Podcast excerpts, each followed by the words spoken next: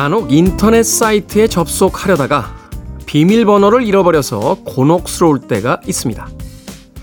똑같은 아이디와 똑같은 비밀번호를 쓰려고 해도요, 사이트마다의 규칙이 다르고 또 해킹의 위험이 있다 보니 다른 아이디와 다른 비밀번호를 쓸 수밖에 없죠. 잠그고 열고를 반복하며 아주 옛날의 삶을 상상해 봅니다. 대문마저 활짝 열어놓고 별다른 비밀 없이 살아가던 아주 오래전 사람들의 삶을요. 휴대폰 하나만 잃어버려도 인생이 끝날지 모르는 이 시대가 조금은 무섭게 느껴지기 시작했습니다. 7월 1일 토요일 김태환의 프리웨이 시작합니다.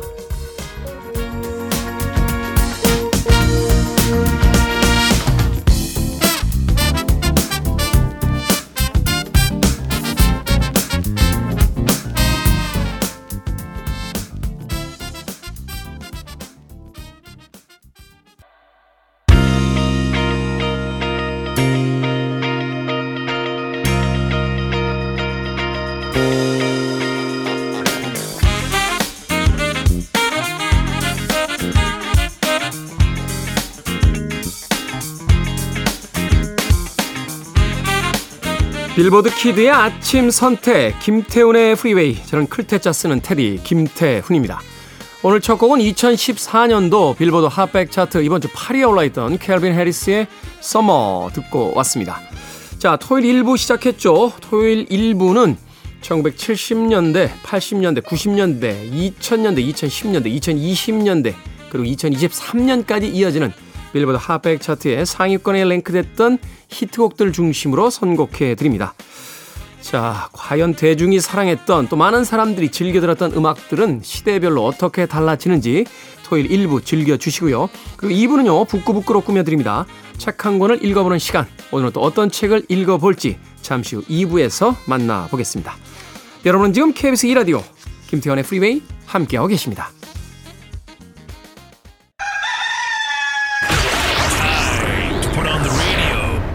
김태훈의 프리웨이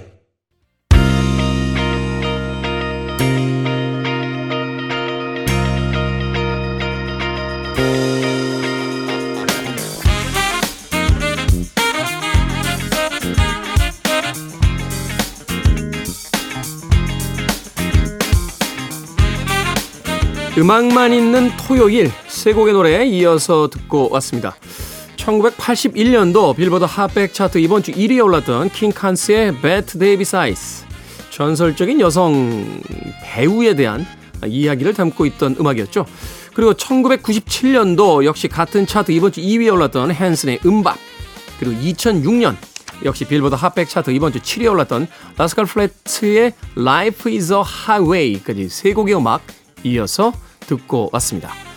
3232님, 김태훈이 제가 아는 김태훈인가 들을 때마다 궁금했는데 맞네요, 맞아요. 이제 발 뻗고 귀 활짝 열고 속 시원하게 맘 편히 들을랍니다.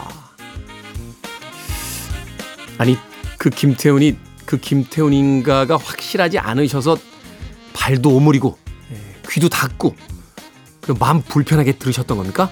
네. 궁금한 게 있으면 왠지 좀 찜찜하잖아요. 그렇죠? 음, 이제 그 김태훈이 바로 그 김태훈인 걸 알게 되셨으니까 발 뻗고 귀 활짝 열고 속 시원하게 마음 편히 들으시길 바라겠습니다. 자, 1343님, 입사 만 16년. 부장 승진하고 신입사원 때 교육받은 곳에 동기랑 같이 다녀왔는데 신입사원으로 time warp 한 것 같아요. 이제 회사에 머물 날이 있던 날보다 아, 머물 날이 있던 날보다 적겠지만 좀 더 즐기면서 보내보려고 합니다. 하셨습니다. 그 파릇파릇했던 신입사원이 16년이 지난 뒤에 이제 부장님이 돼 계시군요. 네. 회사는 왠지 부장님의 나라 같지 않습니까? 부장님의 나라. 물론 이제 회사야 사장님의 나라죠. 사장님의 나라이긴 합니다만 회사에서 이제 가장 많이 위아래로 이제 소위 치인다고 하죠. 치는 직책이 이제 부장인 것 같아요. 부장. 과장 때까지만 해도 약간 사원 쪽에 가까운데 부장이 되면 다 싫어해. 네, 다 싫어해. 부하 직원, 부하 직원도, 아, 부장, 우리 부장. 아, 부장님이 월차 내신 날을 이제 어린이날이라고 한다며요. 네, 직장 상사들이, 네, 그, 뭐라고 할까, 휴가를 가는 날을. 그리고 또 사장님이나 이사님들, 국장님들, 어이, 김 부장, 좀 들어와봐. 이제 부장님들은 또 들어와서 깨집니다. 네, 그래서 이제 부장님들이, 그래서 회사는 부장님의 나라인 것 같아요. 가장 많은 사람들에게 또 힘겨워하는 대상이기도 합니다만 가장 많은 일을 할 때가 아닐까 하는 생각이 듭니다. 1343님. 뭐 머물 날이 이제 있던 날보다 적다라고 하셨습니다만 또 모르죠. 이사님 되시고 이러면 임원 되면 또 정년 없잖아요. 1343님. 16년 동안 열심히 일해 오셨으니까 앞으로도 더 열심히 일하셔서 좋은 음, 결과가 있기를 진심으로 바라봅니다. 예, 저는 아, 과장하다가 잘렸습니다. 자, 2003년 들어갑니다. 빌보드 핫백 차트 이번 주 7위에 올라있던 아샨티의 락 비디오 그리고 1995년 역시 같은 차트 2위에 올라있던 모니카의 Don't Take It Personal까지 두 곡의 음악 이어서 들려드립니다.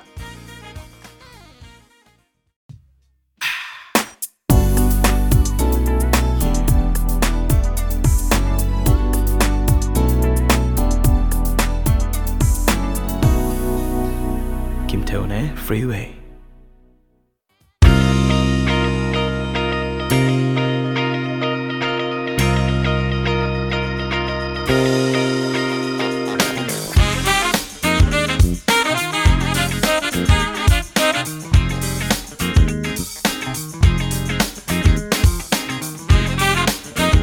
빌보드 kid의 아침 선택 KBS 2라디오 김태훈의 프리웨이 음악만 있는 토요일 함께하고 계십니다. 2021년 빌보드 Hot백 차트 이번 주 1위에 올랐던 BTS의 Butter Butter라고 발음해 줘야 됩니다. 버터라고 하면 안 됩니다. 버러 네, 버러 자 1979년도 같은 차트 2위에 올라있던 도나 서머의 Hot Stuff 이렇게 두 곡의 음악 이어서 듣고 왔습니다. 어, 박선영님 프리웨이 듣고 필라테스 가는데 너무 힘들어서 제가 돈 받고 다녀야 할 것 같아요. 힘내라 내 몸뚱아리라고 보내주셨습니다. 저도 일주일에 세번 예, 운동하러 갑니다. 이 웨이트 트레이닝 뭐 그렇다 뭐 엄청나게 무거운 걸 드는 건 아니고요. 이제 생존 근육을 만들기 위해서 이제 최소한의 근육을 갖고 살기 위해서 어, 운동을 하는데 가끔 그런 생각 들 때가 있어요. 아니, 왜 내가 내 돈 내고 와서 이렇게 괴롭힘을 당하나. 막 힘들어서, 으, 으, 막 소리 내면 그 코치가요. 안 돼, 안 돼, 안 돼, 안 돼. 두 개 더, 두 개 더. 하나 더, 하나 더. 어. 자식이 내가 나이도 많은데 반말 비슷하게 합니다. 에? 트레이너들, 에? 반말 비슷하게. 안 돼, 안 돼, 안 돼, 안 돼. 하나 더, 하나 더. 안 돼요, 안 돼요라고 하면 안 됩니까? 별게 다 기분이 나빠요. 에? 그리고 막 그 근육이 커지는 운동이라는 것도 결국은 그거잖아요. 자기 몸을 괴롭혀가지고 근육에 상처를 낸 다음에 상체기를 낸 다음에 영양분을 공급해서 그걸로 이제 근육을 크게 만드는 건데 운동하고 운동했다고 뿌듯해가지고 또 그날 술 마시고 예. 술 마시면 또 근육이 또 빠집니다. 예. 한 번은 제가 막 화낸 적 있어요. 왜 운동을 하는데 근육이 안 생기는 거야? 10원어치 운동시키면 50원어치 술 드시고 오면 저거 어쩌란 말입니까? 라고 해서 할 말을 잃었던 적이 있습니다. 네, 어찌됐건 저는 그 기분 이해합니다. 박선영님. 그래도 우리 몸에 근육이라는 것이 붙는 그날까지 열심히 운동 해야겠죠? 자, 2017년도로 갑니다. 빌보드 핫백 차트 이번 주 7위에 올라있던 체인스모커스와 콜드플레이가 함께한 Something Just Like This 그리고 89년도 같은 차트 이번 주 8위에 올라있던 신들로퍼의 I Drove All Night까지 두 곡의 음악 이어드립니다. One of the best radio stations around. You're listening to 김태훈의 Freeway. 빌보드 kid의 아침 선택 KBS 2 라디오 김태훈의 프리웨이 함께하고 계십니다. 1부 끝곡은 1970년 빌보드 Hot백 차트 이번 주 4위에 올랐던 비틀즈의 Long and Winding Road 듣습니다. 저는 잠시 후 2부에서 뵙겠습니다.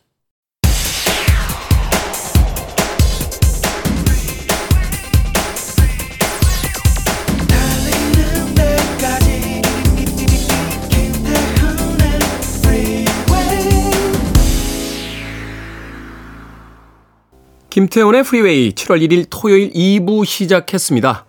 2부 첫 곡은 유명한 영화죠. 스팅의 메인 테마곡이었던 마빈 햄리쉬의 어, 엔터테이너 듣고 왔습니다. 예, ragtime 주법이라고 하나 독특한 방식으로 피아노를 연주했던 그런 음악이었습니다.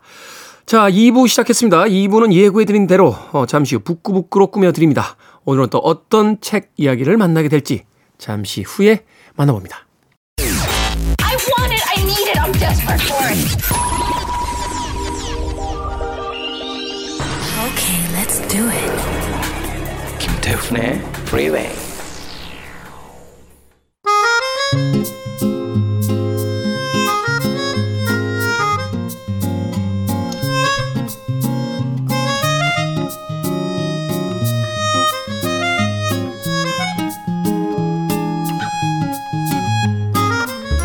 지성과 감성이 충만해지는 시간 북구북구 오늘 북칼럼니스트 박사 씨와 함께합니다. 안녕하세요. 네, 안녕하세요. 자, 북튜버 이시안 씨는 오늘 개인적 사정으로 어, 결석했습니다. 하지만 뭐 두 분 중에 한 분만 있어도 절대로 걱정되지 않는 시간이 바로 이 시간이죠. 왜냐하면 아, 우리들의 수단은 어, 충분하니까요. 아, 그럼요. 할 얘기는 언제나 넘칩니다. 네. 자, 이시안 씨는 지금 어디에 계신지 모르겠습니다만, 네. 이 시간 아마 박사 씨와 저의 수다를 약간은 시샘하면서 어, 듣고 계시지 않을까 하는 생각이 듭니다. 얼마나 말하고 싶을까? 그러게 자. 얼마나 껴들고 싶을까 정말. 오늘은 이탈리아 작가 조바니로 꽈레스키의 신부님 우리들의 신부님입니다.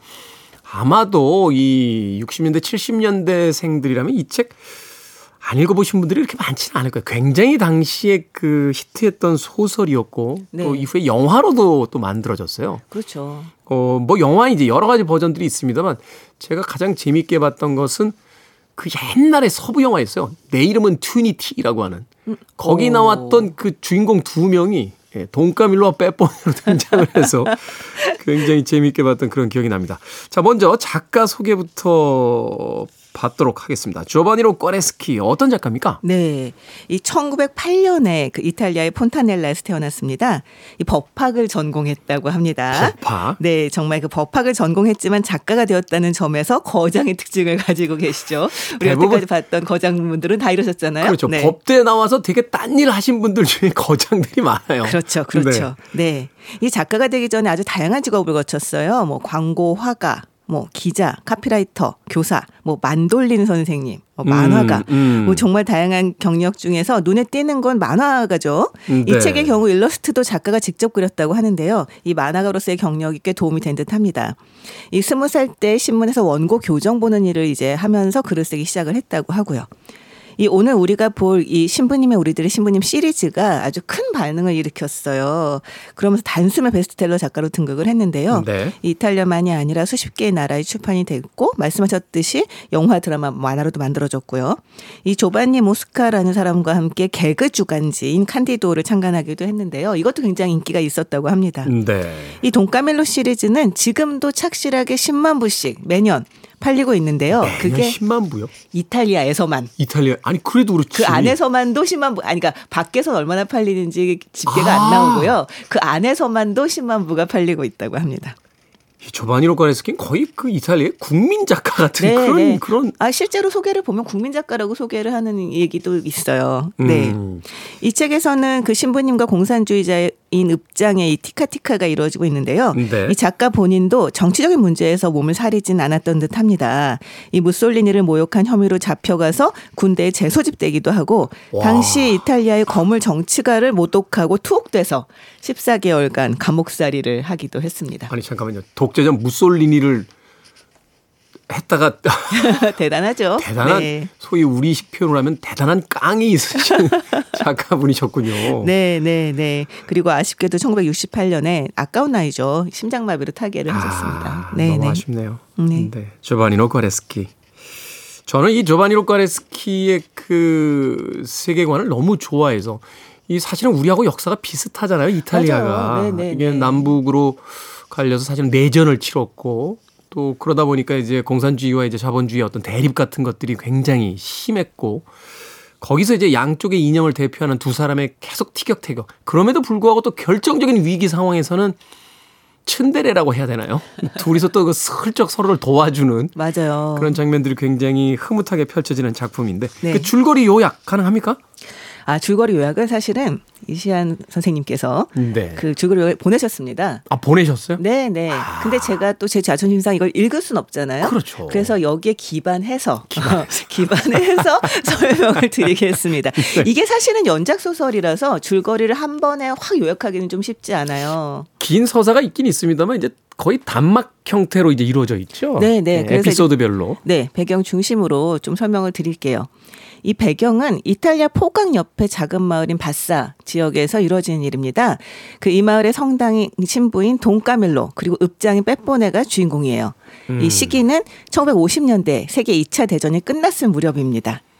그러니까 이탈리아에서는 그 당시에 정치적으로 공산당하고 기독교 민주당이 대립을 하고 있었는데요. 이 두 사람이 이 마을에서는 각 입장을 대표하고 있는 셈이었죠. 네. 그래서 사사건건 이제 부딪히는 그런 입장입니다. 그러니까 네. 이데올로기를 등에 업고 사사건건 라이벌처럼 부딪히죠. 네. 근데 자- 사실 피지컬도 좀 비슷해요.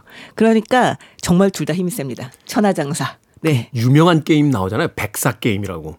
그 카드가 52장인데 그걸 한 손으로 이렇게 자릅니다. 쭉 하고 찢어버립니다. 네. 200kg가 넘는 탁자를 아주 가볍게 들기도 하고요. 음. 네. 축구도 굉장히 잘 하고요. 음. 네. 근데 이게 화자가 돈까밀로가 약간 중심이 돼 있어요. 그래서 돈까밀로가 조금 더 잘하는 것처럼 네. 네. 그렇게 이야기는 되고 있습니다만 정말 막상막하예요. 어린 시절부터 같이 자란 친구고 그리고 이 마을이 뭐 작은 마을이기 때문에 사실은 뭐 빼뽀네 측근들이라고 해도 돈까밀로하고도 또 뭐 잘 알고 있는 사이고 어려서 봐온 사이고 때. 네. 네. 그렇습니다. 그래서 표면적으로는 이 정치적 입장 차이 때문에 굉장히 싸우고 막 헐뜯고 이런 것처럼 보이지만 실제적으로는 좀그 몰래 챙겨주기도 하고 걱정을 해주기도 하고 상대방을 위해서 뭘 일을 해주기도 하고 이제 그런 사이라고 할 수가 있습니다. 네. 여기에 대해서 이시안 씨는 이것을 거차 속 다라고 표현을 하셨어요. 네. 그런 거 참 좋아하세요, 이시안 씨. 신조 이런 거. 그러니까요. 네. 무슨 말인지 아시겠죠? 근데 굳이 설명 안 해도 겉은 되죠? 차갑고 속은 따뜻하다. 그렇죠, 그렇죠. 네. 네. 근데 여기에 굉장히 특징적인 건 뭐냐면 돈까밀로의 말벗이자 멘토로 예수님이 등장합니다. 항상 그 십자가 밑에 가서 투덜투덜 거리잖아요. 도대체 왜 그럽니까? 막 하면 이제 예수님이 가끔은 이제 대답도 해주시고. 그럼요, 그럼요. 네, 혼도 내시고. 네, 가끔은 아주 자주 대답을 해주시죠. 어떨 땐 또 대답도 안 해주시고 그냥 그 모른 척 하시고 막 이럴 때가 많고. 네, 네. 근데 예수님도 굉장히 재밌는 캐릭터예요, 여기서요. 음. 여기 에피소드 중에 그런 얘기가 나옵니다. 이 돈까밀로가 그 부유한 그 신자가 이제 종을 만드는데 이제 투자를 해요. 음. 근데 그 투자- 돈을 이제 헌금을 한 거죠, 헌금. 그렇죠, 네네. 그렇죠. 근데 그 마을에 너무 가난한 아이들이 많은 걸 알고 그 돈을 아 예수님이 그 돈을 보육원을 만드는데 쓰라고 하셨다 꿈에 나타나서 이렇게 음, 네. 거짓말을 해서 그 돈으로 보육원을 만드는데 씁니다. 음. 그랬더니 예수님이 너 왜 거짓말을 했냐라고 이제 꾸짖는 장면이 나와요. 돈카멜로 신부님이 그렇게 좀 거짓말하고 이러면 십자가를 좀 피해 다니세요, 이렇게. 그렇죠. 몰래 모른 척하고 모- 모른 척 피해 안 다니다가. 쳐다보고 이제 그러죠. 근데 이제 돈까밀로가 아니 결과가 수단을 정당화한다. 하면서 마키아벨리를 막 인용을 하면서 그 결국적으로 좋은 일 아니냐 막 이제 이러고 얘기를 하니까 네. 예수님이 너는 진짜 마키아벨리를 어 잘못 배웠다고 막 이제 뭐라고 하십니다. 그 마키아벨리를 예수님하고 논쟁을 한다니까요. 그렇죠. 네. 그런데 너무 웃긴 게 그날 돈까밀로의 꿈에 예수님이 나와서 음그 그 노인이 보육원 운영비를 기부하는 게 좋겠다라고 말씀을 하십니다. 결과 결과적으로 거짓말한 게 아니게 해주시기 그렇죠. 위해서. 약간 시차가 있긴 하지만 거짓말한 게 아니게 해주신 거죠. 이런 식의 아주 따뜻한 그 의외로 따뜻한 모습들을 이제 보여줍니다. 음, 네. 근데 정말 이 소설의 기둥줄거리는 이 돈까물로와 빼뽀네의 굉장히 유치하고 정치적인 대립이에요. 근데 이 대립이 어 그냥 이를테면 어 겉으로 보이는 것만 있는 것은 아닙니다. 굉장히 재밌어요. 예를 들어서 이 돈까밀로와 빼뽀네가 축구 팀을 각자 조직을 해서 축구팀이 붙는데요. 네. 이 서로의 자존심이 담겨 있는 어마어마한 격전이 되죠. 진짜 어마어마 어마어마한 격전이 됩니다. 누가 이탈리아 작가 아니랄까봐 축구에 목숨을 겁니다. 목숨을 겁니다. 네. 그런데 굉장히 공정할 것이라고 알려져 있는 이 심판이 빼뽀네 팀의 편을 들어줘요. 음. 그래서 이 돈감료가 왜 그랬냐? 라고 하니까 아 빼뽀네 팀이 사실 나한테 어 2,500리라를 줬다. 뇌물을 줬다. 뇌물을 줬다. 그러니까 돈감료가 막 불같이 화를 내면서 어떻게 어 뇌물을 받고 그럴 수가 있냐 그랬더니 넌 2,000리라밖에 안 줬잖아. 이런 에피소드가 있죠. 이미 네. 신부님이 먼저 줬는데 그쵸. 돈까밀라가 좀 더 준 거죠. 저저 500 빼뻔해가 500이랑 더준더 거죠. 준 거죠. 네, 네. 뭐 그런 얘기들이 있는데요. 사실 이렇게 재밌기만 했으면 이 소설이 그렇게까지 사랑받지는 못했을 거예요. 그런데 중요한 것은 이 대립과 싸움의 이면에 있는 휴머니즘입니다. 음, 네. 네. 이 사람들 앞에서 둘이서 이 왜 그 오락실에 있는 망치 이렇게 주먹으로 때리면 이 점수가 올라가는. 점수가 올라가는 기계 있잖아요. 그 기계로 서로 겨루는 장면이 나오는데요. 결국은 둘 다 최고점을 찍거든요.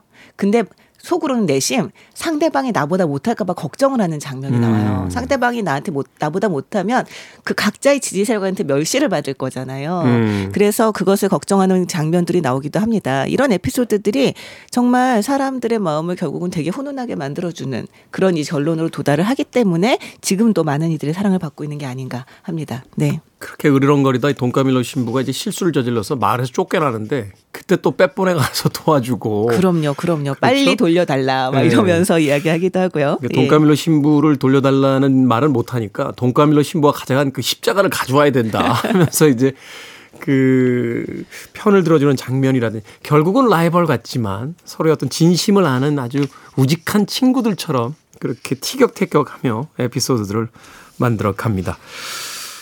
자, 그런데 에, 이 책에서 이제 본격적인 이야기를 시작하기 전에 마치 프롤로그처럼 이제 등장하는 이야기가 있어요. 네. 그 이야기를 조금 해 주시죠. 네.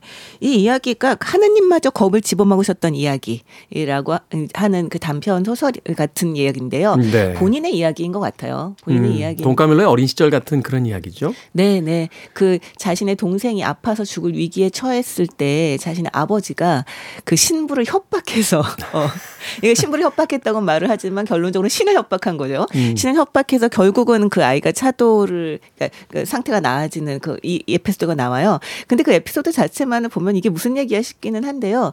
그 에피소드 보면서 아, 이 지역의 정서가 어떤 건지를 좀 알게 됩니다. 굉장히 거칠잖아요. 네. 그런데 말도 그렇게 많이 하지 않고 어. 그럼에도 불구하고 그 진심에 있는 어떤 그 따스함 같은 게 느껴지는. 네, 다정다감함이 있기도 하고요.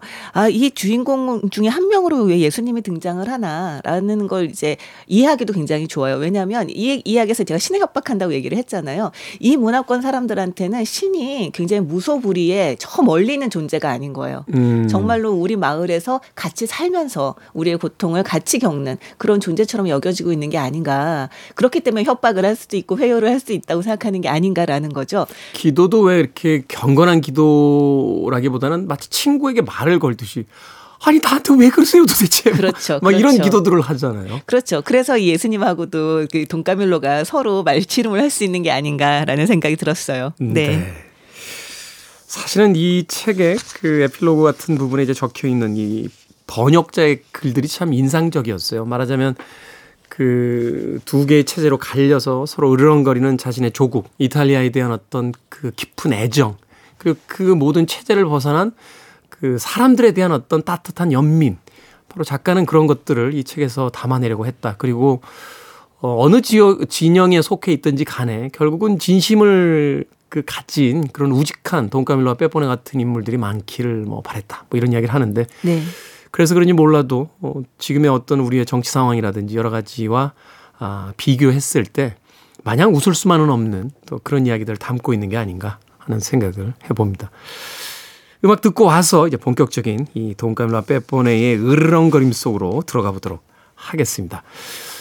톰과 제리 같다라는 생각이 들 때가 있어요. 어, 톰은 빼보네고 이제 제리가 돈까밀로 신부님 같다라는 생각을 해보게 되는데 자 그래서 그런 곡입니다. 제리 리 루이스의 Great Balls of Fire. 제리 리 루이스의 Great Balls of Fire 듣고 왔습니다. 자 빌보드 kid의 아침 선택 KBS 2라디오 김태훈의 프리웨이 북끄북끄 박사 씨와 함께 오늘 조바니노 과레스키의 신부님 우리들의 신부님 읽어보고 있습니다. 자, 아, 주요 인물의 특징에 대해서 조금 더 자세히 좀 설명을 해 주시죠. 네. 아까도 말씀드렸듯이 이 돈까밀로 신부와 공산당 입장의 빼보내는 캐릭터의 특징이 사실 그렇게 다르지 않습니다. 사실은 그 영화 같은 거 만들 때요. 네. 배우를 둘이 바꿔놔도 뭐 그렇게 크게 차이가 없을 것 맞아요, 같아요. 맞아요. 네. 일종의 호적수라고 해야 되나요? 그러니까 물론 이제 읍장 빼뽀네가 학교 다닐 때 너무 말썽을 피워서 쫓겨나는 바람에 글을 잘 쓰고 읽지 못한다라던가 음. 뭐 신부 돈까밀로가 최고의 조언자인 예수님 말을 한 80% 정도는 소순이 따른다. 뭐 이런 정도의 차이는 있습니다만 중심은 20%안 듣는다는 거죠. 그렇죠, 못 들은 그렇죠. 척하고. 그렇죠. 이 둘 다 다혈질이고 힘도 세고 이제 폭력으로 문제를 해결하기를 좋아하고 또 고집이 세고 오기가 있고 신념이 강하다. 뭐 이런 공통점을 가지고 있습니다. 말씀하신 네. 것처럼 둘의 옷을 바꿔 입혀놔도 잘 구별이 안 될 것 같은데요. 그래서 이제 사파에서는 이 둘을 구별하기 위해서 돈까밀로 신부는 천사 복장을 하고 있고 빼뽀네 복장은 악마의 복장을 하고 있습니다. 둘 다 또 심지어 금발이에요. 얼굴도 똑같이 생겼어요. 그렇죠. 네. 네. 그러니까 마치 한 사람에게서 그 분열된 두 캐릭터를 보는 듯한. 네, 맞아요. 근데 사실 이, 토, 이 소설 가장 큰 특징은 아까 말씀드렸듯이 예수님이 등장하시는 게 아닌가라는 생각이 드는데요.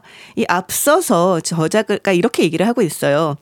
혹시 이 이야기를 읽고 돈 까밀로라는 신부 때문에 마음이 상한 신부님이 계시다면 굵은 양초로 내 머리통을 후려쳐도 좋다. 음. 또 빼뽀네 때문에 기분이 잡친 공산주의자가 계시다면 몽둥이로 내 등짝을 후려쳐도 좋다. 하지만 예수님이 하는 말 때문에 기분이 상한 사람이 있다면 그건 어쩔 수 없는 일이다. 이 책에 등장하는 예수님은 여러분의 예수님이 아니라 나의 예수님이기 때문이다. 즉, 내 양심의 소리란 말이다. 라고 얘기를 합니다. 음. 근데 사실 이 책을 읽고 기분이 상한 신부님이나 공산주의자가 있을지는 모르겠습니다. 이 알려지기로는 역대 교황들이 또 이 책에 아주 열렬한 애독자였다고 합니다. 그 우리나라에 왜 평화 방송이라고 있잖아요. 네네. 천주교 방송.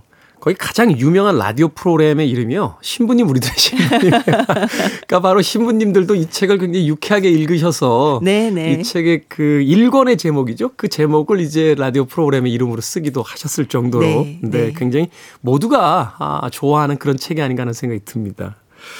자, 그런가 하면 어, 이 뜻밖의 인상적인 인물이 또 등장을 해요. 어, 저는 이제 이 국내 5편까지 나왔을 때 그걸 다 봤었는데 이제 4편인가 가면 이제 조카 딸이 나와서 빼뽀네 아들하고 이제 사랑에 빠지는 돈까밀로의 조카 딸과 빼뽀네 아들이 사랑에 빠지는데 둘 다 폭주족이에요.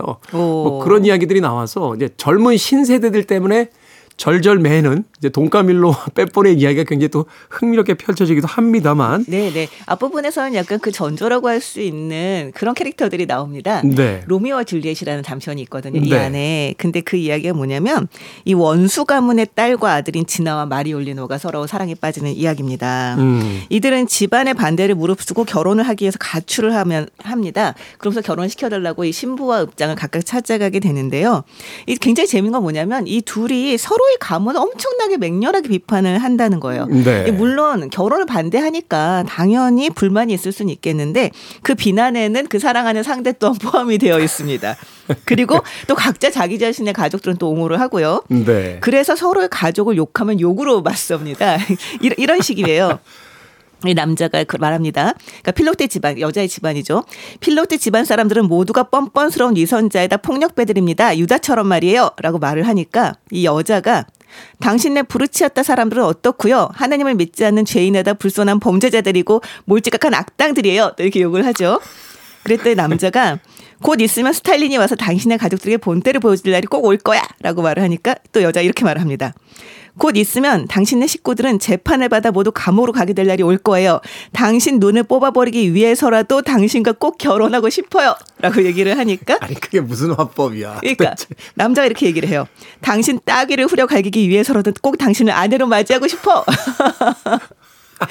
이렇게 이야기를 합니다. 정말 감미로운 사랑의 대화, 뭐 로미오와 줄리엣의 대화라고는 절대로 생각할 수 없는 그런 대화인데 뜨겁잖아요. 하여튼 네. 젊은 연인들이. 둘 다 한마디도 안 지는 게 음. 정말 잘 어울리는 한 쌍이었어요. 아마도 말씀하신 그 폭주족 커플도 비슷하지 않을까 하는 생각을 하게 됩니다. 폭주 커플은 그 정도가 아니에요. 막그 할퀴고 막 이래가지고요.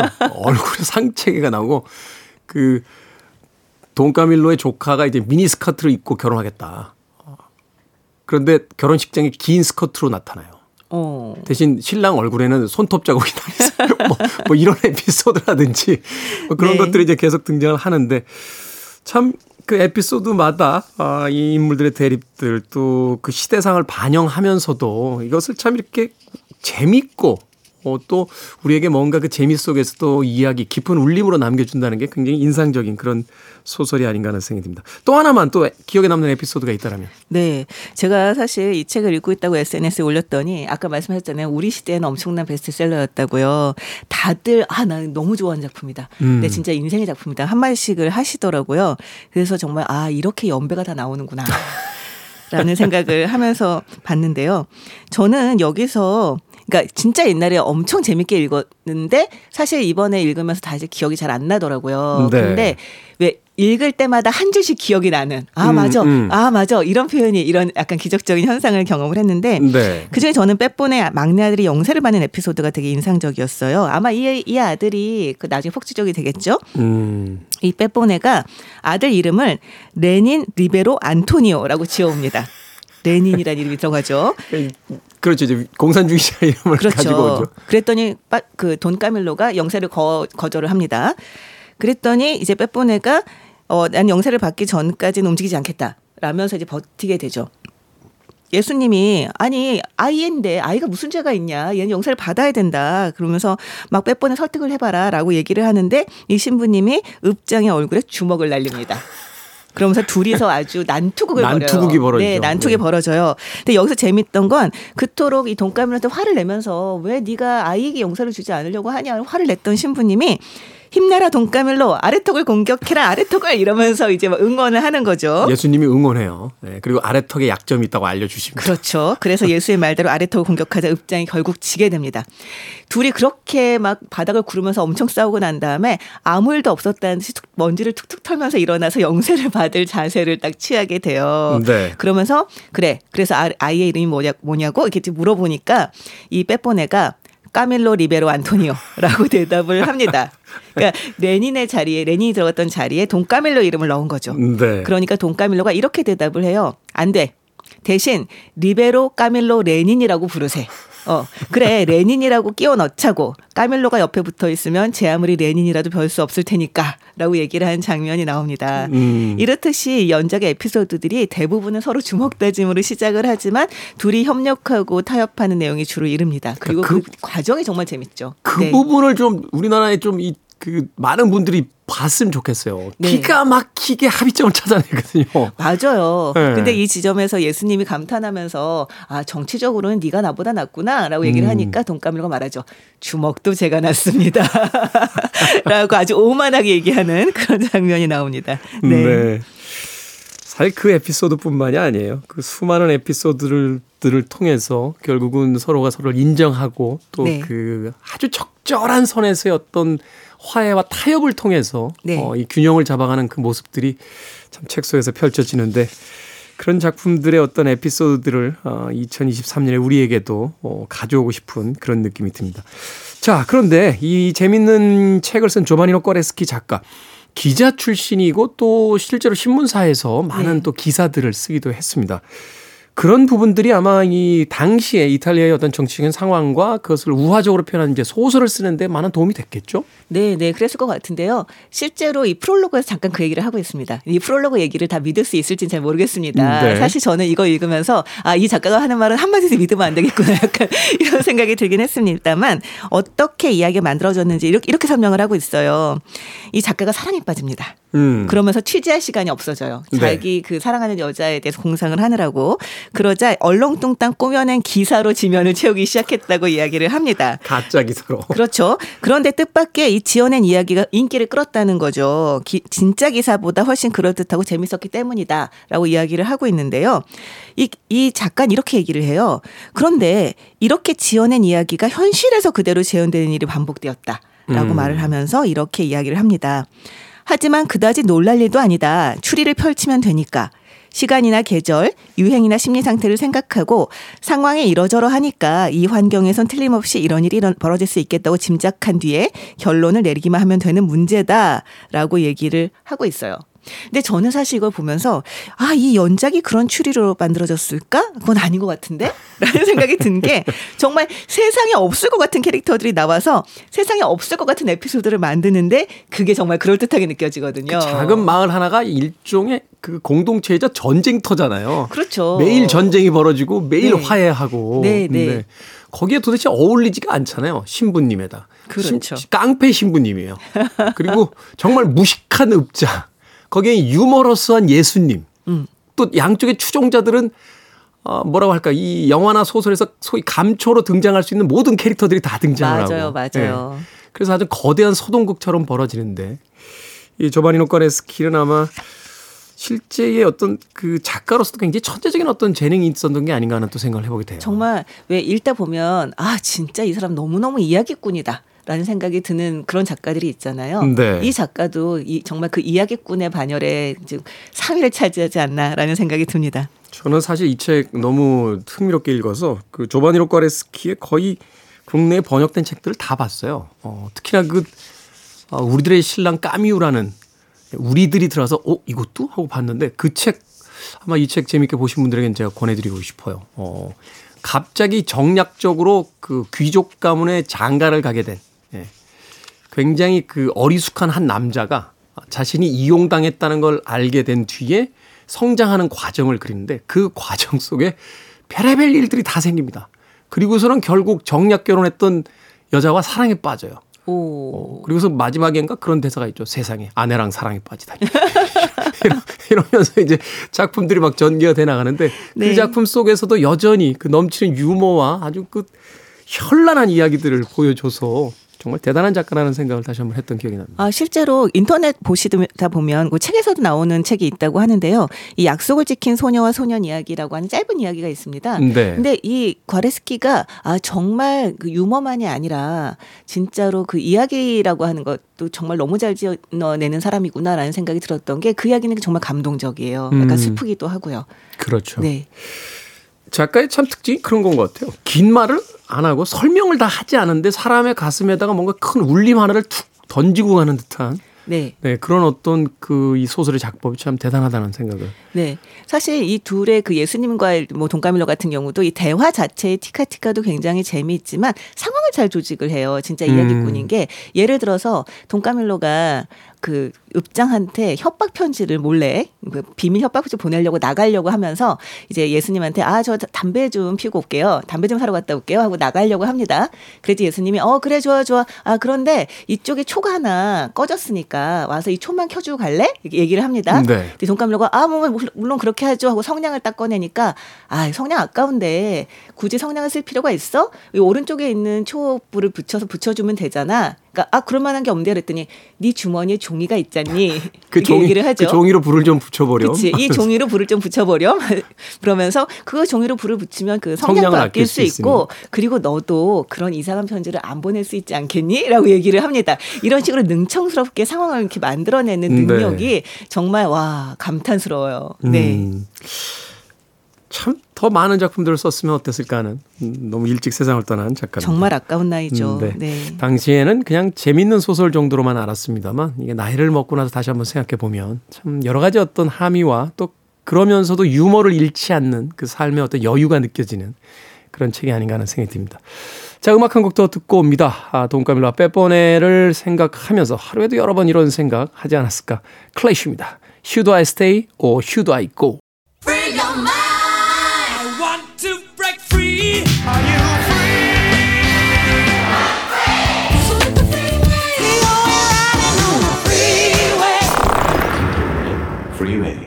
빌보드 kid의 아침 선택 김태훈의 프리웨이 북칼럼니스트 박사 씨와 함께 오늘 조바니노 과레스키의 신부님 우리들의 신부님 읽어보고 있습니다.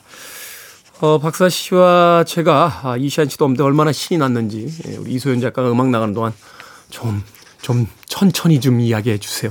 두 분 너무 신이 나셨어요. 아, 이시안 씨가 이 방송 들으면 좀 섭섭해 하시겠는데요. 아, 저는 이시안 그- 씨가 없어서 신난 건 아니고요. 그럼요. 없어 신난 건 아니죠. 그 빈칸을 채우려다 보니까. 그러니까 우리가 이제 한 명이 없으니까 그만큼 말을 많이 해야 되잖아요. 그럼요. 그 너무 빈자리가 너무 커서 이제 그걸 채우려다 그러니까. 보니까 제가 너무 목소리가 높아졌나 봅니다. 그러니까 예. 보고 싶어요 이시안 씨. 보고 싶어요. 네, 어디, 계시, 어디, 어디 계실까? 자, 이 조바니노 가레스키의 신부님, 우리들의 신부님 읽어보다 보면 결국은 이제 종교와 이념에 대한 이야기로 이제 주제가 함축되는 것을 알 수 있습니다. 네, 네. 이 작가는 종교와 이념에 대해서 어떤 이야기를 하고 싶었던 걸까요? 이 사실 어떻게 보면 이 사람들은 종교와 이념을 대표하는 얼굴이라고 할 수가 있잖아요. 네. 그래서 이들이 타협하고 그다음 협조하는 건 이 서로가 갖고 있는 종교와 이념을 좀 슬쩍 내려놨을 때만 가능해집니다. 네. 물론 그게 이 종교와 이념 자체에 반대하고 위반한다는 뜻은 아니에요. 사실 우리가 우리가 갖고 있는 이 모든 종교와 이념은 사실 기본적으로 인간이 잘 살기 위해서 어쨌든 그러기 위해서 만들어진 거잖아요. 그런데 보니까- 사실은 네. 이 종교와 이념이 정말로 역사 속에서 너무 많은 사람들을 희생시켰잖아요. 맞아요. 그게 굉장히 슬픈 일이죠. 네, 네. 근데 이 연작에서 그래서 예수님의 역할이 돋보이는 게 아닌가라는 생각이 듭니다. 음, 네. 이 예수님 같은 경우는 종교를 교리적으로 내세우지 않거든요. 음. 이 예를 들어서 이 돈까밀로가 괴한한테 습격을 당해서 몽둥이의 등짝을 맞고 오는 일이 발생을 합니다. 우리는 알죠 누가 그랬을지. 알죠? 누구나 다 알죠 책을. 그럼요. 돈까밀로도 알죠. 돈카밀로도 심지어 알죠. 예수님도 알죠. 알죠. 네. 네. 그래서 돈까밀로가 복수를 하려고 이제 마음을 먹습니다. 근데 예수님이 그러지 말라고 이제 말려요. 그러니까 돈까밀로가 이렇게 얘기를 합니다. 생각해 보십시오. 예수님의 사도인 저한테 몽둥이 찜질을 하는 건 예수님을 모욕한 거나 마찬가지 아닙니까? 저를 위해서 가 아니라 예수님을 위해 이러는 겁니다. 라고 얘기를 해요. 누가 봐도 말도 안 되는 이야기를 하죠. 그렇지만 사실 종교라고 하는 게 이런 식으로 작동을 하거든요. 그렇죠. 그죠? 나를 모욕한 게 아니라 우리의 신을 모욕한 것이다. 이러니까 사실은 뭐 종교 전쟁도 일어나고, 일어나고. 이러는 거잖아요. 근데 거기에 대해서 예수님이 이렇게 대답을 합니다. 하느님의 사도 노릇은 내가 너보다 더하지 않았느냐? 그래도 나는 십자가에 나를 못 박은 자들을 용서하지 않았더냐? 라고 얘기를 합니다. 거기선 뭐 할 말이 없는 거죠. 사실은. 그렇죠. 이 종교의 그 좀 더 근본적인 거는 사랑과 자비와 용서거든요. 음. 그런 관점에서 접근을 하고 있는 거죠. 예수님은 사실 수밀관하게 그런 태도를 보여주고 있어요. 아, 그 대목 참 울림이 크네요. 그러니까 어 그렇게 나의 신을 모욕한 자들이 나를 십자가에까지 못 박았음에도 불구하고 나는 그들을 용서했다. 네. 어, 너희들에게 작은 모욕이 가해진다라고 해서 왜 이렇게 분노하느냐라고 네. 이야기하고 있는 거죠. 네, 네. 근데 사실 그것에 대해서 생각을 많이들 안 하죠. 네. 그렇기 그렇죠. 때문에 이런 식의 뭐 충돌들이 계속 일어나는 건데 그런 부분을 생각을 한다면 충돌을 일어날 수 있는 소지 자체가 없어지는 게 아닌가 뭐 그런 생각을 하면서 보게 되는데요. 이렇게 주장이나 캐치프레이즈가 아닌 근본 정신의 측면에서 바라볼 때는 완전히 정반대 입장으로 보이는 이념이 사실은 같이 할 부분이 많다는 것을 알게 되는 거죠. 그렇죠. 그래서 작가는 아마 이 얘기를 하고 싶었던 게 아닐까. 인간을 위한 둘 다 인간을 위하는 것들이고 인간을 위한다고 하는 근본적인 정신에서 출발을 한다면 세상에 타협하지 못할 부분 은 없다라는 얘기를 하고 싶었던 게 아닐까라는 생각을 합니다. 물론 이 화해와 타협에서 가장 중요한 것은 유머 감각이 아닐까라는 생각도 네 같이 하게 되고요. 네. 그러네요. 어, 종교와 정치, 정치와 종교. 한때는 그 둘을 관장하는 사람이 한 명이었던 그런 어떤 고대의 시절도 있었죠. 어, 그런데 지금에 와서 생각해 보면 음, 종교는 정치가 돼가는 것 같고 정치는 또 종교가 돼가는 것 같은 그런 시대를 살고 있습니다. 그래서 끊임없이 대립하고 우리 편이 아니면 타 낭떠러지에서 밀어야 된다라고 그렇게 목소리를 높이는 선동꾼들이 가득한 세상을 살고 있을 때 네. 그 상황이 1950년대, 60년대 이탈리아도 크게 다르지 않았다는 거. 어, 그 상황 속에서 이 조바니 로과레스키라는 작가는 그 이야기를 아주 날 서 있는 구호가 아니라 아주 흥미로우면서도 누군가 모두를 웃게 할 수 있는 그 유머러스한 이야기를 통해서 사람들에게 전하려고 했다는 측면에서 참 어, 위대한 작가의 반열에 들어갈 수 있는 그런 작가가 아닐까 또 생각을 해보게 네, 됩니다. 네. 성직자들이 굉장히 좋아했다는 게 이해가 돼요. 네. 음, 그렇죠. 얼마나 얼마나 성직자분들 그, 그, 스- 교육 받으실 때 그 딱딱하고 사실 불교에서도 이렇게 졸면 그 죽비라고 하나요? 아, 네. 탁탁 그- 그렇게 딱딱한 얘기만 하다가 갑자기 돈까밀로 같은 또 예- 여기 등장하는 이제 캐릭터인 예수님 같은 캐릭터가 등장했을 때 얼마나 재미있었겠어요. 그러게요. 그러면서 자신들에게 어떤 위로를 또 건넬 수 있는 그런 대목들과 만나지 않았을까 하는 생각도 해보게 됩니다. 자, 2차 대전 직후 이탈리아를 배경으로 하고 있습니다. 현대 독자들에게 어떤 울림과 또 감상을 또 줄 수 있을까요? 네. 보통 이 확증 편향이라고 하잖아요. 이 나와 정치적 입장이 비슷한 사람끼리만 모여서 얘기를 하다 보면 네. 이 자신의 신념이 점점 더 강해져서 상대방이 괴물로 보이게 되기 마련입니다. SNS에 특히 그런 경향들이 많잖아요. 맞아요. 맞아요. 차단하고 뭐 댓글 금지시키고 그 친구 삭제해 버리면 네. 사실은 그냥 우리끼리 모여서 하는 거잖아요. 그렇죠. 그렇기 때문에 서로 대화하는 게 중요한데 말씀하신 것처럼 인터넷이 만남의 장처럼 보이지만 사실은 확증 편향에 사로잡힌 사람들이 각자 무리를 지어서 그들이 만나 싸우는 장소가 되어버린 그런 느낌이 강하죠. 이 자신과 입장이 다른 사람은 쉽게 잘라낼 수 있는 구조이기 때문일 텐데요. 네. 이 작품 속의 세계는 그럴 수가 없기 때문에 그러니까 같이 살아가야 하기 때문에 서로를 이해할 수밖에 없는 그런 풍경이 그려집니다. 그래서 지금 이야기가 우리 우리가 어렸을 때, 그러니까 이 책이 굉장히 많은 우리 그 사람들이 읽혔던 그 연, 연배의 사람들에게도 굉장히 좋은 이야기였지만 지금이야말로 더 필요한 이야기가 아닐까 그런 생각을 하면서 읽게 됐어요.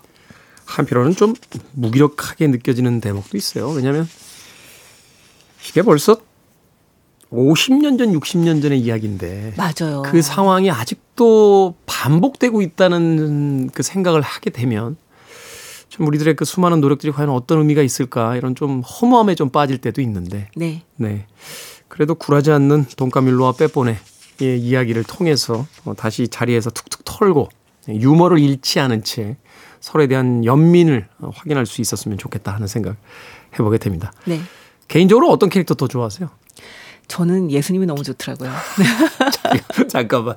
독실한 우리 불교 신자에다가 불교 공부를 하신 우리 아니 솔직히 말하면 저는 읽으면서 와 이분을 그냥 부처님이라고 치환해도 별 문제가 없겠다. 그렇죠. 사실은 네. 그 작가가 이제 밝혔듯이 이것은 어떤 종교의 신을 이야기하는 게 아니라 내 마음속에 어떤 양심의 소리다라고 네. 이야기하는데 거기에 뭐 예수님이 자리를 하고 계시던 또 다른 누가 아, 자리를 하고 계시던 그것은 뭐 나의 양심의 소리일 테니까. 네, 맞아요, 맞아요. 그래서 보면서 아 정말로 우리가 그 살면서 놓치기 쉬운 부분들, 내가 너무나 신념이 강하기 때문에 이것이 너무 중요하다고 생각하게 되면 놓치기 쉬- 쉬운 부분들을 정말 잘 짚어주시는구나. 음. 그런 생각을 하면서 읽게 됐어요. 그렇군요. 네, 불교 신자인 우리 박사 씨를 홀딱 반하게 만든 예수님이 등장하는 아주 보기 드문 소설입니다. 자, 한 줄 추천사로 이제 마무리를 좀 해보도록 하겠습니다. 네, 제 한 줄 추천사도 있고요. 이시안 씨 한 줄 추천사도 있습니다. 그 와중에 또 한 줄 추천사도 보냈어요. 네, 보내주셨습니다. 먼저 이시안 씨가 맡으면 한 줄 추천사를 제가 먼저 말씀을 드리겠습니다. 네. 한번 잡으면 끊기 힘든 책. 각오를 하고 봐야 하는데 각오의 보람은 확실히 있는 책이라고 하셨네요. 네. 한마디로 아주 아주 재밌는 책. 아주 아주 재밌는 음, 네. 책이란 얘기죠. 그리고 제, 제 추천도 비슷합니다. 무조건 재밌습니다. 네, 무조건 재밌고요. 저는 제 그 좌우명이 아 정말 유머 감각만이 우리를 구원할 거야라는 음. 게 좌우명했던 적이 있는데요. 이걸 보면서 다시 한번 확인을 했습니다.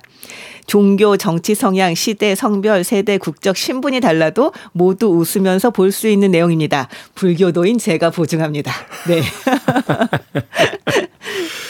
어, 저는 뭐 한줄 추천사는 아닙니다만 어, 이런 평을 해보고 싶어요. 이 책을 보고 화가 나신 분은 나쁜 사람. 네, 이 책에 있는 그 신부님과 만약 읍장의 그 태도를 보고 아니 이게 이렇게 해서 되겠어라고 하시는 분들은 나쁜 사람들이에요. 그러니까 나쁘다고까지 하진 몰라도 속이 좁은 사람인 건 확실합니다. 밴댕이, 네. 밴댕이 같은 사람. 자, 북구북구 오늘은 조바니 로카레스키의 신부님, 우리들의 신부님 읽어봤습니다. 다음 주엔요, 노벨 문학상을 받은 바 있는 폴란드 작가죠. 올가 토카르 추크의 잃어버린 얼굴 읽어보도록 하겠습니다. 다음 주에는 북튜버 이시안 씨와 함께 돌아오겠습니다. 북칼럼니스트 박사 씨, 오늘 너무 감사합니다. 고맙습니다. 네, 안녕히 계세요. 음악 한 곡 듣습니다. 아, 결국 세상은 이렇게 상반된 사람들끼리 같이 어울려 행복하게 살아가는 거죠. Three Dog Night의 Black and White.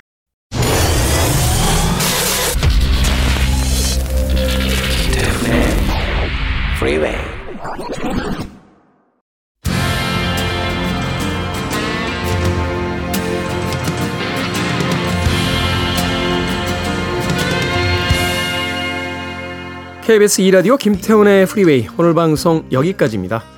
오늘 끝곡은 Wet Wet Wet의 Love is All Around 듣습니다. 편안한 하루 보내십시오. 전 내일 아침 7시에 돌아오겠습니다. 고맙습니다.